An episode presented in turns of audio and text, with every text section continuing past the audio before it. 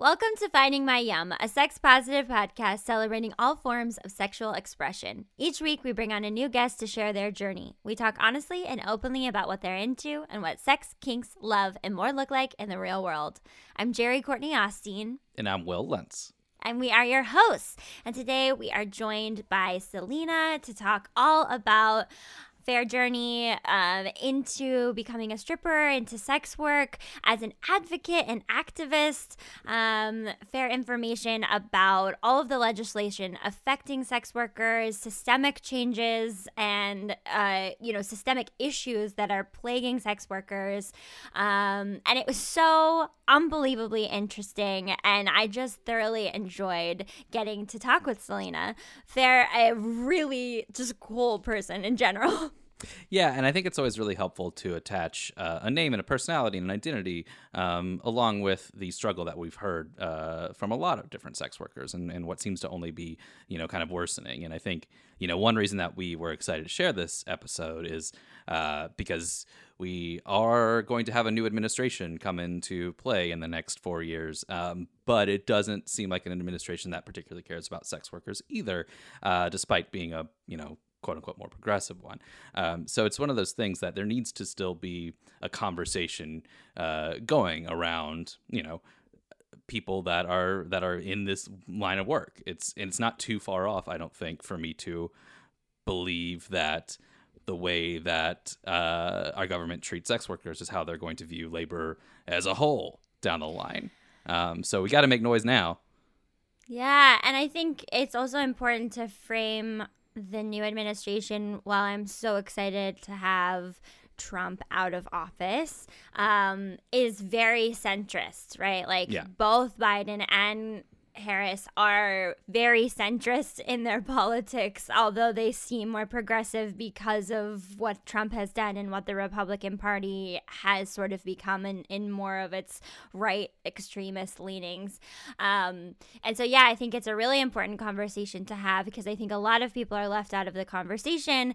And, you know, one of the big things that, that we talk about in this episode is just like representation across the board for, you know, uh, gender nonconforming folks and and people of color and and sex workers and and those marginalized within within our society um, need a voice, need a bigger voice. Um, and it's cool because Selena is going to take over this group called Soldiers of Pole, which we talk more about. Um, but there are these, you know, these activists, advocacy groups popping up for each individual um, you know aspect of sex work. And and so it's really cool to hear about. And and I I am so excited to be a part of the conversation to hopefully just like scream it into the void for everybody um to hear because it, you know it doesn't get talked about as much. And especially with instagram and facebook policies changing uh, to it the extent we don't really know what's going to be cut off and and you know who's going to be taken down because of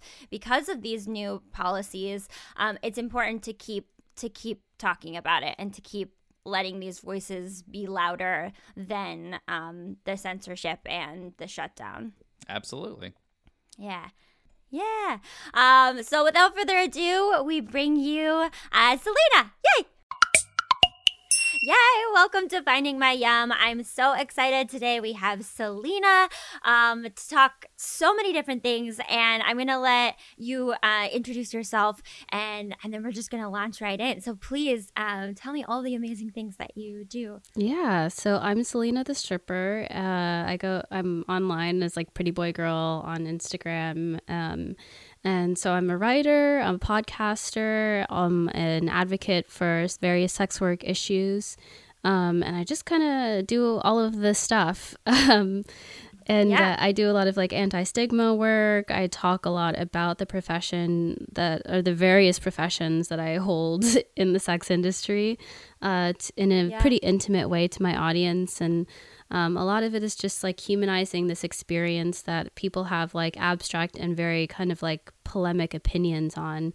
Uh, but at the end of the day, it is labor, and it's not necessarily a question of should it exist. It just does exist, and so that's uh, my goal is to talk about that. Yeah. Oh, I love that. I love that. I want to get into that absolutely. Um, and so I'm curious about your your journey to this point, um, because of all the amazing things that you're doing, and just just like what brought you to to be such an advocate, to be such a visible voice um, for the sex worker community, and you know, uh, just in general. I mean, I think you're. I was super drawn to your Instagram, and we were connected through um, Reagan. Um, yeah, so I'd love to hear a little bit about that. Yeah. Um, so I got into sex work like ages ago. I mean, the first my first go at it was very unsuccessful. I was in I was in college, uh, and I was like maybe in my sophomore year or something, and I uh, I was like trying to be a sugar baby, and I had no knowledge of how to do it. I didn't know where to really begin. I had a friend who was a sugar baby, kind of. I mean, she was actually more like in a full time, like live in relationship with her like significantly older partner who was also significantly better off. And they had this really beautiful, like, um, high rise apartment in Manhattan that had like a full oh, wow. wall of like windows that looked out to the city and stuff. And oh my god, that sounds like a dream. yeah, so they, she was like living this dream life, and I was like, how do I find that? yeah. Uh, so I yeah I started off by sugar dating, but I didn't actually do it because I had never made a single cent off of it. But then years later, Aww. I got into stripping, and I by by way of stripping, I found my first sugar daddy. Um, but yeah, and since then, uh, I've I've just tried so many different aspects of um, of the industry. I mean, I've tried, I've done camming, I've done phone sex, I've done like varying degrees of like doming. I've done plenty of stripping, escorting, sugaring, uh, I've had my hand in a lot of it. yeah. What's canning? Camming? If I camming. Oh, camming. I was like, oh, what's canning? That's yeah, peaches. Um, yeah, yeah, exactly. Just like provocatively opening different cans. Yeah. I, I mean, somebody's got to be into it. Um, amazing. And uh, and so was there any particular choice when you decided to go into sex work? You know, I think that it is just a job, and I think you can make a lot more money than any other avenue. And so I'm wondering if there was like a conversation, or it just felt like it was something that was accessible and and and a good option, and ended up being something that you were really good at. Um. Well, I think like most people uh, looking for work under capitalism, my incentive was money. yeah. Uh, and, uh, you know, whenever you're young, you just kind of end up in this catch 22 of like wanting a job but not being qualified for the job because you don't have any experience. And then the other option is like interning. So essentially, like, you know, to get up into whatever organization, like they're like, okay, like, why don't you just provide us with your free labor and infinite time? And I couldn't really afford to be free labor. I didn't have a ton of time, and I was like pretty salty about the idea of being free labor for these things that I was like, you know, not especially like they didn't fit within my mores. Like I have like a very strong like moral sense with a lot of stuff, uh, especially with like jobs that I will consensually work under capitalism, um, and like sure. things that feel like you know explicitly exploitative. Um, like a lot of corporate environments, I was just like not willing to do that. Um, but anyway, so like what the real, th- so there were like a couple reasons. I got into like mm-hmm. phone sex and camming um, because like I my hours were getting cut significantly at my job because um, it was like a seasonal business, and so I was like getting like sometimes like nine hours a week of of work at like $12 an hour plus tips. So, like, nothing. I was like living at the po- poverty line. And like, camming provided a thing that like I could do from home feasibly. But, you know, whenever you're in this, you realize that there are like additional barriers. Like, mm. I didn't have an incredible internet signal. So, and I didn't yeah. have the best cam doing it at this time or the best laptop. And you need, there's like there's definitely a startup cost with all of these things. So that was camming. Um, and then with mm. stripping, I just had been working this like terrible job uh, it was in my industry, what I got my degree in, and I was like making clothes for a little boutique out in Baltimore. I I thought that it would be perfect. It was owned by this black woman. It's a local shop, mm-hmm. completely independent. I was like, "Oh, that's perfect. Like I want to be working for my community. I want to be making like stuff sure. for like a local artist and all." But it was the most nightmarish of jobs. Like Oh no. Uh, oh, so disappointing. I know it was so disappointing cuz I was like really excited, but then like the first day that I got there, uh I realized like I had none of the tools to make clothes. She she didn't leave me a ruler. There was no hip curve. There was no French curve. There was no paper for making my own patterns. There were no patterns out for me to like use to craft the things. She was just like, "Well, why can't you just like eyeball it?" Like I just eyeball it. And I was like, "What? Are you kidding me?" yeah, Making wow. clothes? And so she would just like do these things where she would like set me up to fail Oh God. And she'd be like, "Well, why why does that look like that?" You know, like I don't understand why you couldn't just make the sleeve different. And I'm like, "Well, I have no tools. like I don't even have a good right. pair of cutting you scissors." eyeball it. yeah, you told me to eyeball it. And so she was just like terrible, constantly berating me for like my work and not giving me the tools. And so eventually I was just like, I cannot you know, mentally perform this job under these circumstances. Uh, but sure. I needed money. I needed to support myself. Uh, and I had a bunch of friends who were strippers, and they had been encouraging me to try dancing because I like could dance, and I was like a performer to begin with. Um, we all went to art school, and like everybody knew that I was fine getting naked for a performance. okay, sure. Yeah. Totally. Yeah, I mean, I I definitely did some like very uh edge edgy performances uh at that time. Okay. And, um, Got it. And so uh yeah, they were like you should just try it. I think you'd do great. And so then I did and I was I was lucky cuz I had like a couple friends working that night. Like one friend uh was with me that night and she guided me through the audition and um my my uh partner at the time like um, they were a stripper too, so like they showed me how to like dance like a stripper. And so I was just like very like lovingly guided into the industry. and oh, uh, cool. Yeah, so unlike camming and unlike uh, with like sugar dating, like I had the the training wheels and loving guidance to make it in successfully. Yeah. Amazing.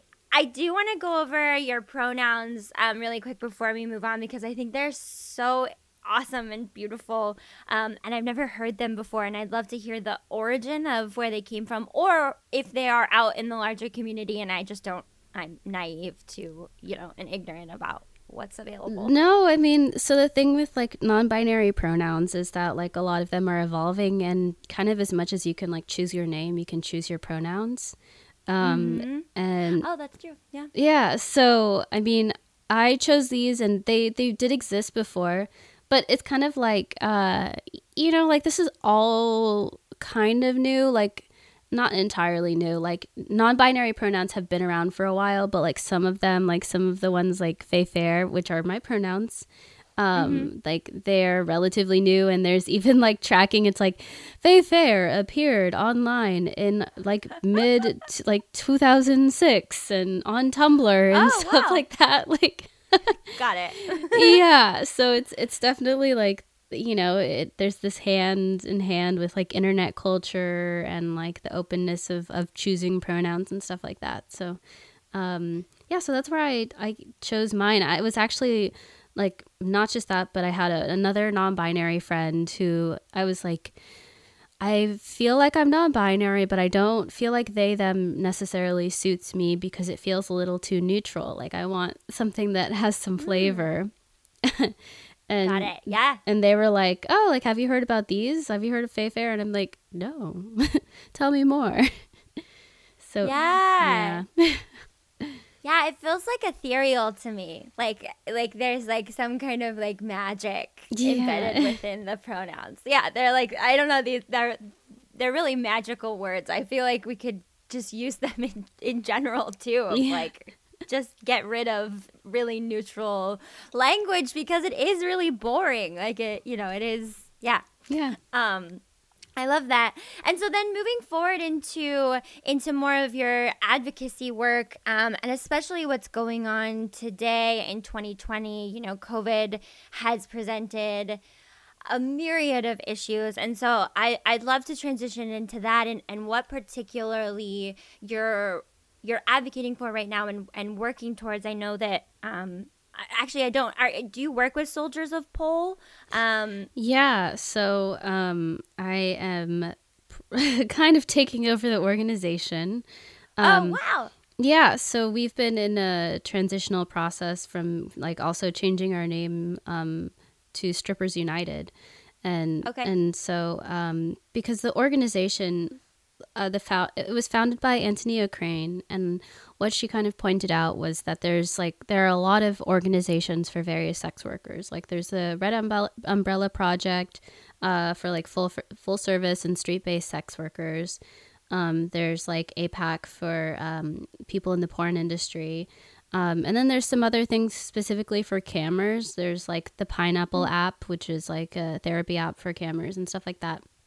Oh, but wow. there's just not really anything in place for strippers really um, i mean we have like our groups we have our memes but we don't really have like very much of a support network or we didn't really prior to soldiers of Pole. and since we kind of uh, were created like there have been some other organizations that have popped up that are super dope like all of the pdx strikes across the country like the portland strike and, and on and on um, seattle strike um, so yeah, so the organization is really about like building a coalition among strippers and starting to like get uh you know all of the people who are strippers to see ourselves as like a collective group of people that have common interests and common issues that we face, uh common stigma and that you know we could be like a united force for some positivity um, in our in our labor conditions specifically. Like I'm not like you mm. know strippers need to change the world, but like you know we could definitely have like a safe club experience. We could definitely make sure that like whenever we experience like sexual assault or things like that, uh, that there is some sense of like you know that we can go to an authority and that somebody would take it seriously you know that there there's some recompense for that um you know that we can be protected uh, from predatory people in the club that we can like mm.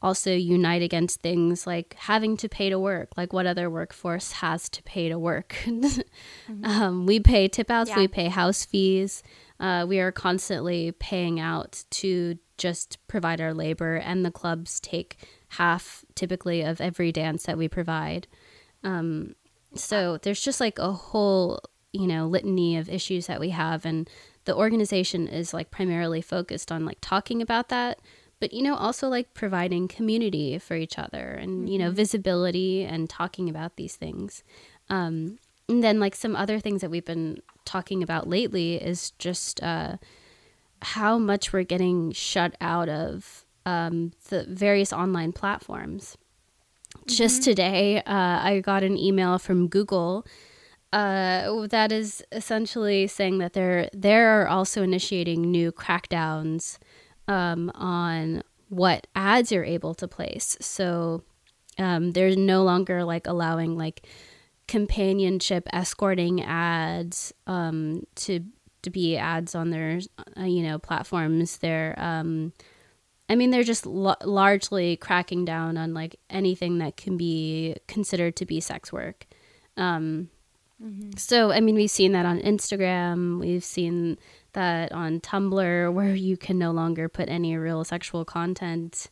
Um, you know, it's it's really just incredibly pervasive right now. So we've been doing a lot to like, you know, increase people's awareness of what's going on, um, and to try and you know fight back against it.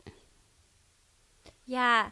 Um, I want to get into each of these different parts and and one thing I want to just go back to is this idea of of workers' rights and treating sex work as also a job where you're entitled to um, to the protections that you know all other jobs have available to them And one thing I saw on your Instagram today was talking about how, as the sex work community, that like neither political party wants to have anything to do with it. And so you're in this really tough middle and gray ground, particularly as well from for COVID, right? I know there was massive issues on like state help and federal aid when nobody could do work. And so I'd love for you to talk to that end um, with with with your knowledge and experience in terms of um, those aspects of it of the yeah i mean it it's uh, i posted a tweet that was like you know everybody watches porn and yet nobody wants to be out here advocating for the performers or the creators of the content that everybody's getting off yeah. to it's like you know we fulfill a very important need within society like I think that there's mm-hmm. like a lot of demonization around sexuality and, you know, kind of people trying to step away from it as like just to kind of need. Um, you know, connection, sexual connection, all of that. Like, I think that's like pretty crucial and money talks money talks and it says yeah it seems to be pretty fucking crucial like it's yeah, a fucking billion totally. dollar industry of crucial okay so yeah and yes, good and, point. And yet, you know, like there are no real politicians. Well, there are hardly any politicians who are like explicitly willing to be out here for sex workers. There are definitely a few, some of like the the newer um, members, especially like you know the whole like AOC crew and stuff. Like, right? They're out here and they're talking about it, but um, I mean, it's it's just like this hot potato issue. Nobody, you know, because we are in like a very like conservative, like you know, puritanical society. We're still coming to grips with our puritanical roots. Uh, yeah. People are just very uncomfortable talking about sex and sexuality, and like it, it is considered to be like political suicide to advocate for like a substantial group of people. And I think now, like maybe we are seeing like a bit of a shift because um, you know we're in a pandemic and a lot of people are getting into the sex industry via OnlyFans and other sites like that. Yeah. Like so we're seeing like so many more people participating out of necessity and that's like one of the beautiful things about sex work is that you're able to participate um, out of need you know it is an industry that's there it doesn't discriminate on you know your uh, on a lot of things. I mean, there's definitely a lot of discrimination in the ish- in this industry. However, yeah. it won't discriminate against you like based on your like job experience, education level, sure. your citizenship status, stuff like that. You know. Totally. Um, yeah, it's accessible to a certain extent. It is. Yes, it's accessible yeah. to people. So you know, in the end, it's becoming this issue that will be unavoidable. I mean, there has been like an incredible amount of like outcry from sex workers since the passage of SESTA FOSTA, um, which caused the overall internet crackdown. Um, but you know, it's still like people are very much baby stepping around it. Even you know, our very progressive politicians like Bernie Sanders and shit. You know, like we want to think of Bernie Sanders as progressive. Um, but he voted for Sesta Fosta, you know, and yeah. and so did uh, Kamala or Kamala. Like she was mm-hmm. all in for that. I mean, but you know, of course, she's like a cop too. But you know, right, right, right. I, am like, that's not a great example. She's not a. She's yeah, not. She's not a progressive. She's not a progressive yeah. politician. But you know, she's she is a woman and she is our VP to be. So yeah. You know it's it's just this hot potato issue and yet so many people everybody really like participates in porn at least. Like everybody uses it to get off.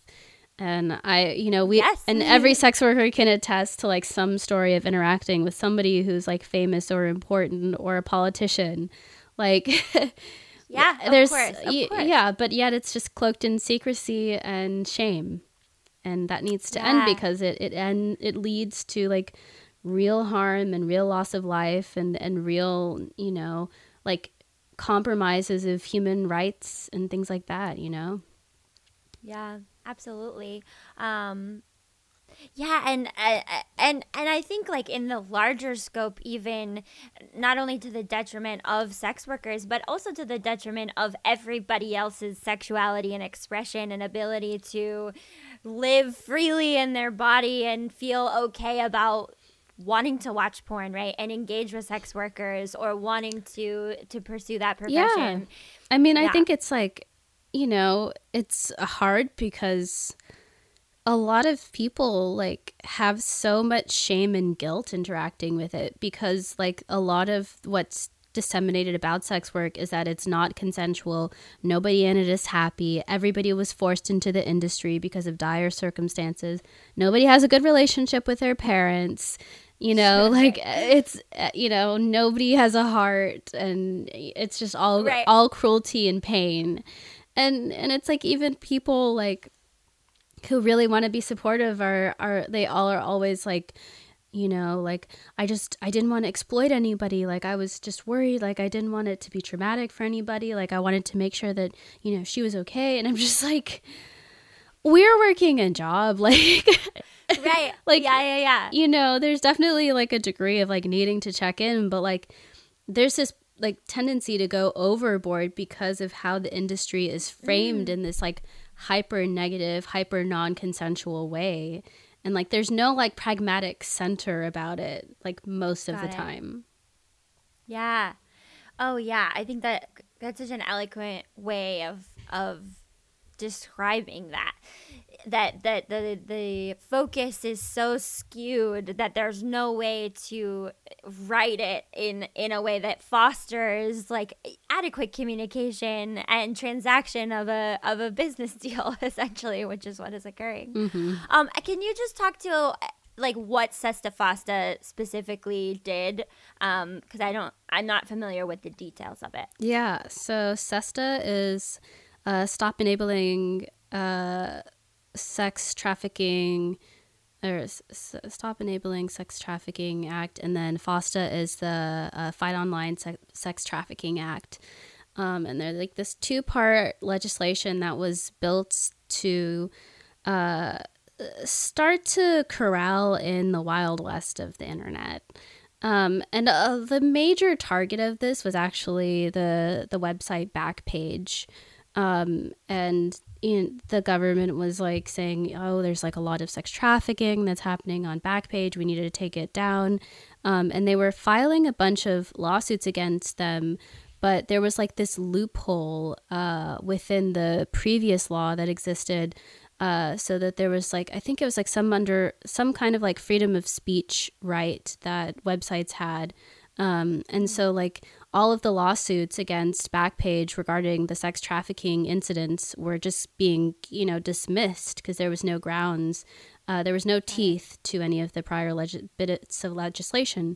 So Sesta came in uh, as a means to like add some teeth to the laws to start regulating the internet and like what kind of sexual content was permissible.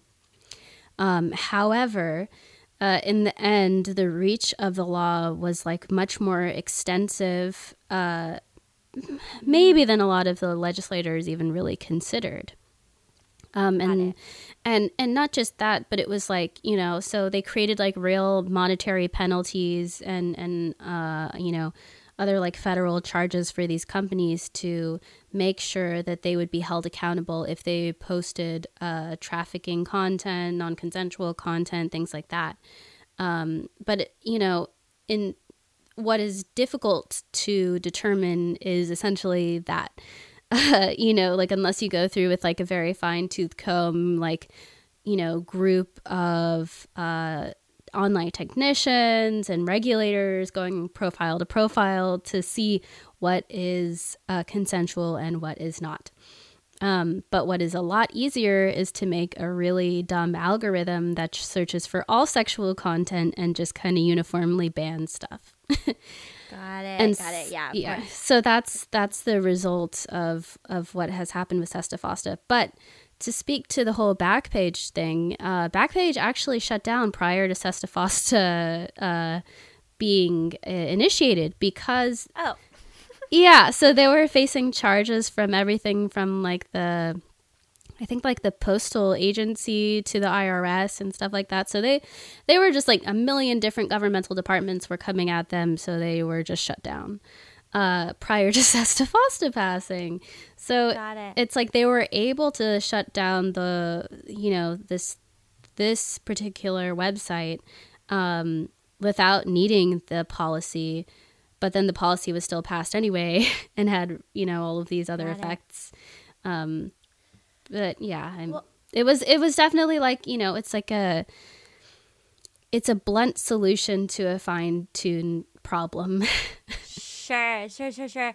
And you know, as I've been um, gaining more information on this, you know, I I think I conflated the two of like sex trafficking and this obviously horrific dark part of the global economy of sex workers, right? Um, with sex workers who have elected to do to do the job um and and i think i think that's a lot of where people get confused and and i'm wondering because i feel like a big solution would just be legalize all of it so that then you can have more protection, have more visibility, have more communication of people within these fields so that if there is a problem, there are places to go to report it as opposed to then being treated like a criminal or like you're breaking the law or doing something um, you know, shameful or or or however, you know, negatively labeled it is. Well, I mean, I think that there's like a like generally sex workers are not really advocating for legalization, like they're advocating for Oh. decriminalization. oh, Um, sure, sure, sure. Yes, I appreciate that. Um, Yeah. that is a big yeah. Thank you. yeah, so the the reason why people are very skeptical of legalization is because in a lot of the countries where it is legal, um, we see like an intense like government uh you know uh there's like the the governments in these places uh have major access to like very private bits of sex workers. So like there's a lot of like government interference into your like private health issues like forced screenings forced testing forced reg- registration um, and stuff like that. So like there's uh in increased like state monitoring and supervision over the lives of sex workers uh, which is definitely like very invasive and of course is going to have disproportionate effects on black and brown and queer bodies uh, as it tends to be. And then you know should the current of public opinion change then sex workers already entered into some sort of database uh, where you know you can first face further sanctions and penalties and stuff like that. So it becomes dangerous. Um, that's why we tend to advocate for just decrim because you know like then you can kind of do your business.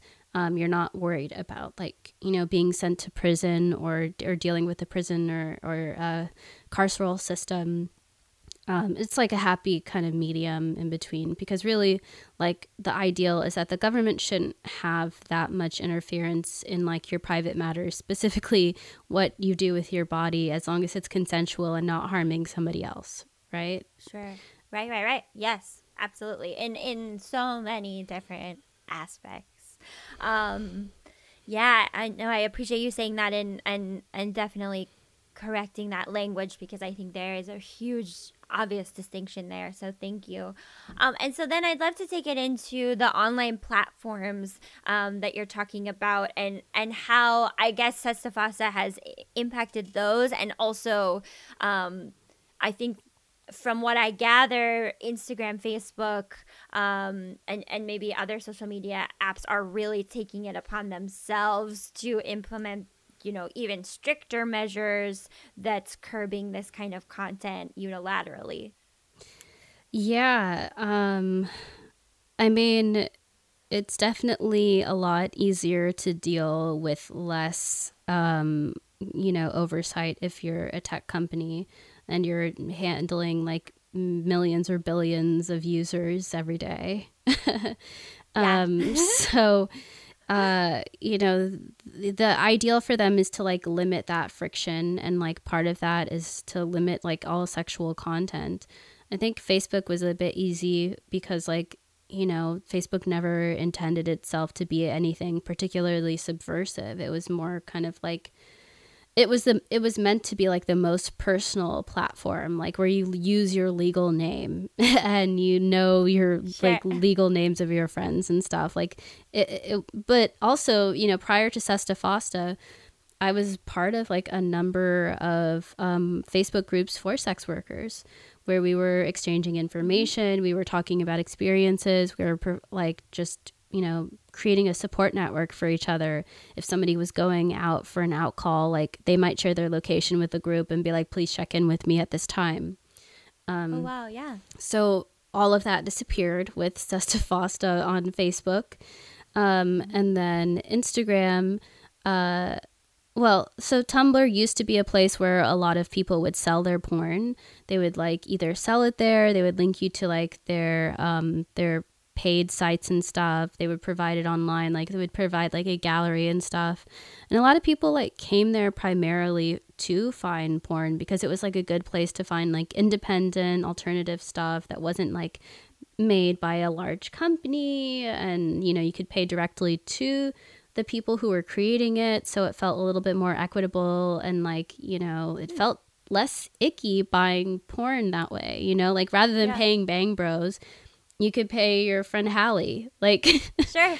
so Sure. it, it was just you know a solution to that and so with Sesta Fosta passing all porn content disappeared from Tumblr and that actually also led to a, a, a huge decline in the site and I think like bankruptcy or something with it like at a time oh wow. because I mean they you know a lot of these sites underestimate like the the economic power that you know sex has Yeah. with their sites but also at the end of the day like there's the other economic push pull of like dealing with legal actions against the US government you know like the US government like filing various suits against you like you're not going to I mean like unless you're Facebook and Zuckerberg and shit like you're not going to be able to like afford those kinds of legal battles. Um Oh right, absolutely. Yeah, those are crushing. yeah they're they're definitely crushing. Um and i mean you know as we go along there's even more bits of legislature that have been uh you know going through congress. So there's like the LEED Act and uh, the Earn It Act, and so the Earn It Act would uh, force all of these um, online platforms to essentially like earn a safe status, like to so like by you know performing good behavior and reducing like uh, sex trafficking content, they would get like these points or whatever, um, and you know do better. There would be like some kind of economics incentive and like other incentives to this. Um, but on the flip side, uh, you know, you could also ha- uh, be subject to penalties. Uh, and then they were also there's also like this whole like the LEED Act is about um, law enforcement um, mandating a backdoor to encrypted data. Um, so they want to have Yeah. they want to they want to have that backdoor key to get to Sure. have access to all of this shit. So, you know, like a lot of the issues that sex traffickers face are things that we are all facing as like a as you know, people online on the internet, like where this internet censorship uh, where do we draw the line with internet censorship?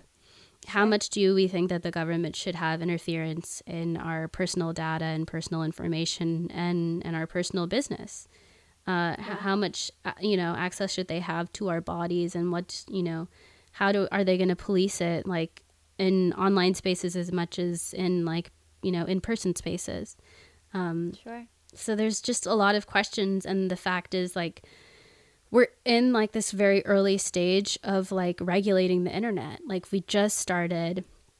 I like to think back to like whenever i was a teen i was maybe like in 2011 or something or a little bit before like um i used to torrent everything you know? We weren't Yeah. using streaming platforms like we are now. Like that was Sure. recent you know? Like netflix and spotify and stuff like that started around that time around 2011 and like then it was like suddenly popular. But like there was the time before whenever everybody was like pirating everything to now whenever everything has been monetized and like you know put under paywalls and it's streaming rather than downloading. So there are different incentives around that. So we've seen Yeah. like a major uh, internet evolution over the past decade.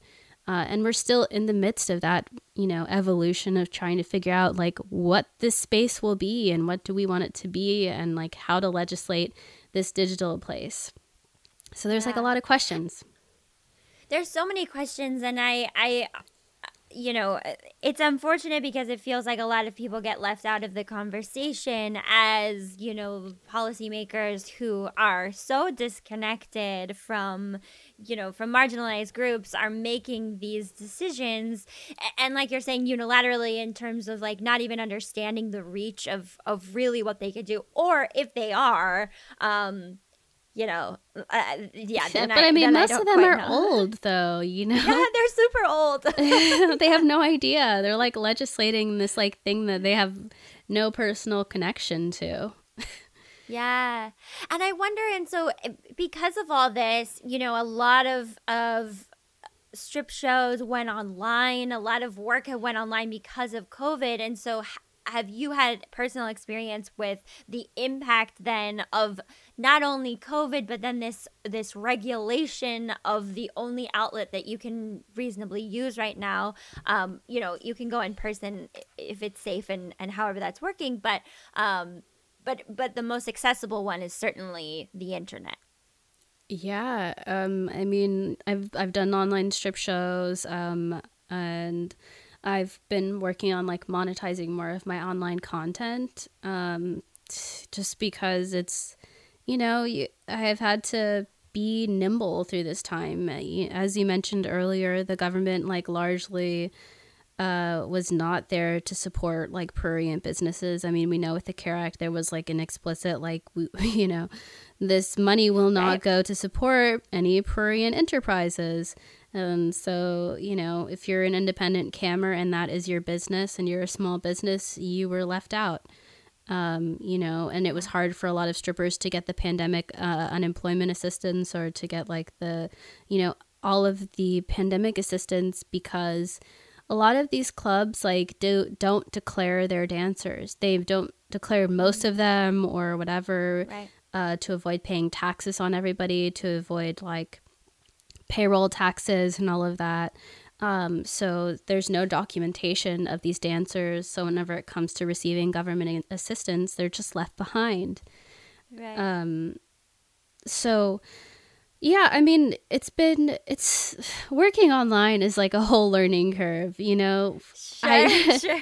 a lot of people were like, "Oh, like why don't you just start camming?" And I'm just like, if you've never cammed, it's not easy and it's not like this, you know, totally obvious thing to get into. Like Sure. like I mentioned earlier, like there is the startup cost of it. Like you need a good camera, you need to buy powerful internet, and you need to like also mm-hmm. put in a lot of hours. Like you need to work at like an 8-hour job being on there like every day for a while while you build up your base.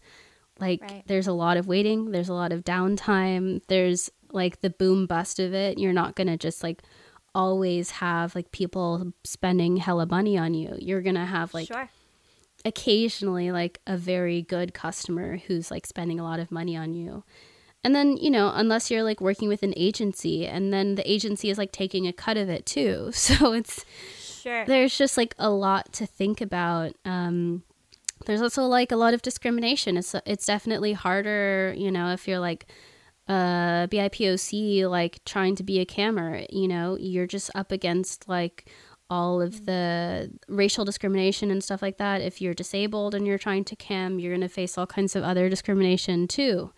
Um it's not as simple as people make it out to be and it's not the crazy money that people make it out to be.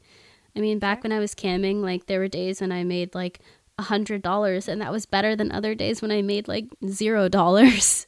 sure. Sure. Sure. Sure. Yeah. Yeah. so Yeah. yeah, It makes total sense. it's Um, yeah. yeah. No. Yeah. Keep going. I mean, if you definitely, if you have more uh, to say on uh, specifically, like even um, the accessibility of these online shows, because I, I don't know if Facebook and Instagram affect that because I like. I I imagine they can't be through live anymore, or if they Um, were through yeah, live. so they yeah. don't really. So these strip shows tend to be via Zoom. Um, Okay. But there's also like some Zencaster shows and stuff like that, um, and some other um, uh, streaming platforms that people will use for the shows. Um, and yeah, I mean, it just poses like a whole different slew of other problems. Like, one, we're going, like, we're f- facing this like unequal economic collapse as a country, right? Yeah. like the Yeah. the rich people are not feeling it, but No. if you and walk they're getting richer. yeah, but if you walk down like your main street anywhere, like a lot of shops have closed. Businesses are not, you know, functioning in the same way. People are not working their jobs at the same hours. Like there's just not really much profitability. I mean, things Yeah. like the fashion industry have like really collapsed this year. Like it's Yeah. there's just like the number of people who are making money right now is just narrowing further and further. And I think at the beginning of COVID, like I during the strip shows, like we would make more money. We were making like a little bit more money, and I've I've noticed like a steady decrease in like our overall payout as we go. Um, and so you know that's definitely like a huge thing. The other bit is like so you're working on this medium that is like entirely visual.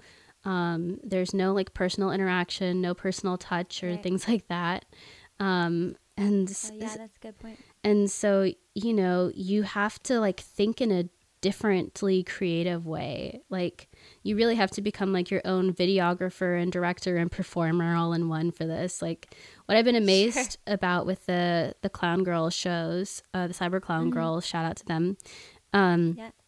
is like the amount of like story and narrative that these dancers have been like putting into all of their acts. Like there are costume changes, there are acts in their plays. Like it's it's Yeah. like a lot of work. Like it's it's a staggering amount of work that everybody is performing uh and like a lot of the dancers in it are performing multiple times every week, like coming up with like unique performances for this to keep it fresh and interesting. And Yeah. like that is a lot of labor to like see a diminishing return. Sure, absolutely. Oh my gosh, yeah. and and then beyond that it's like you're performing to a box um so you know i may be on like a zoom and i will be like maybe i'll have like a friend holding the phone or something or i'll put the phone somewhere or I'll like you know set up a couple cameras. Like it's i can't just like look at my audience and like you know clock their their reactions Sure. um I, it's like i see myself i have to like see how i'm looking within the screen like am i off Yeah. camera and stuff like that so i'm focusing focusing on all of these things performing simultaneously getting no feedback having no crowd interaction Yeah. and I hoping that's for the, worst. best Yeah, it's like doing it in a vacuum. yeah it's like you know whenever Yeah. i'm performing at the club it's like you have the energy of the club. You have the energy of the people around you. You get like literal dollars versus having to like hear like little venmo ka-chings or whatever you know? Sure. Yeah. it's so you just you, it's just like a very different relationship um and so it can be it can be good and it can feel like the best you know the next best thing. But it's it's just you know there's no comparing it Yeah. Yeah, I mean, I think we're all feeling that in some capacity too of like god, there's just no comparison for human connection in whatever capacity uh you can you can have it right? Like whether it's whether it's through your job or through um, relationships etc um, well this has been amazing i've learned so much and just thoroughly enjoyed talking to you. How can people find you if they want to know more information? Check out your podcast etc Yeah, yeah. Um, so you can find my podcast on all podcasting platforms at Ho in the Know, H E A U X in the K N E A U X. Um, and I have an Instagram. It's at Pretty Boy Girl, where I post a lot of my opinions. Um, I have a Patreon at The Real Pretty Boy Girl, where you can read my stories about stripping and escorting and buying my own sex work and stuff like that. Um, and uh, yeah, you can follow the you can follow the podcast on Instagram too. That's where I post like little blurbs about our historical hoes. Um, so I do like a little history segment about sex workers throughout time and all of their lives and stuff like that. And it's a lot of fun. You can follow me on TikTok at Yeah. Sel- Selena the Strumpet. I have two videos up. I'm going to hopefully make one today or tonight. Uh, yeah, and then you can also follow Soldiers of Pole at soldiers soldiers underscore of underscore pole underscore on Instagram. Although we will probably be changing our name. Changing it. okay, cool. Well, we'll post all of that in the show notes too, so people can have it easily accessible. Thank you so much. This has been wonderful. Thank you for having me. Yay! Oh, woohoo! Oh boy. That was so awesome. Um, man, I just feel grateful I got to speak with you, Selena, and thank you so much for for coming on the show. Please follow them on um, Instagram and, and all their different fair different platforms. Um, We're to have them all in the show notes. Copy them all down. they'll should be right there on your app. Yeah, easily accessible. Um, as always, please follow us on social media at Finding My Yum Podcast on Instagram and Facebook. And get excited, we're about to put these up on YouTube so you can get a visual experience of the interviews. Yeah, I find like when I'm uh, listening to a podcast, I, I very frequently want to know what the guests look like. Uh, just because I'm like, oh, who am I hanging out with? Um, So this is a good way to do it. You're curious Yeah. about what we look like or what other people look like, yeah, check out the YouTube channel.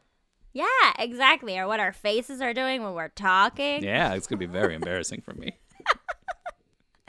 Um, and then take it away, Will. Oh, and if you want to uh, reach out to us over email, if you have any comments, questions, or guest suggestion ideas, you can do that at findingmyyum at gmail.com. Um, you know, we also available wherever you consume podcasts, so make sure to rate, review, and subscribe, and share with some friends. Um, Yeah. Jerry, do you have a number this year? Or not this? Well, yeah, this Yeah, year. In this year. 2021, how many friends do they need to share with? Um, please share it with a hundred and eleven. For the whole year? One one one. Okay, I like it. Share with 111 friends. Oh, you think it should be higher? I mean, if we're if we're given a whole year to share it, I would think. We Oh, for all of 2021? yeah. Oh, I thought you meant like in retrospect of 2020, which doesn't make sense because how can you retroactively? Uh, I see. Okay, for 2021, yeah, get your names in order, get it ready. I'm gonna say 522. You know, I was really thinking 520 because I was like 10 a week seems pretty reasonable. And you know, you, I guess some of those weeks you, you feel special and you give it to one extra person. I think I love that Yeah. idea.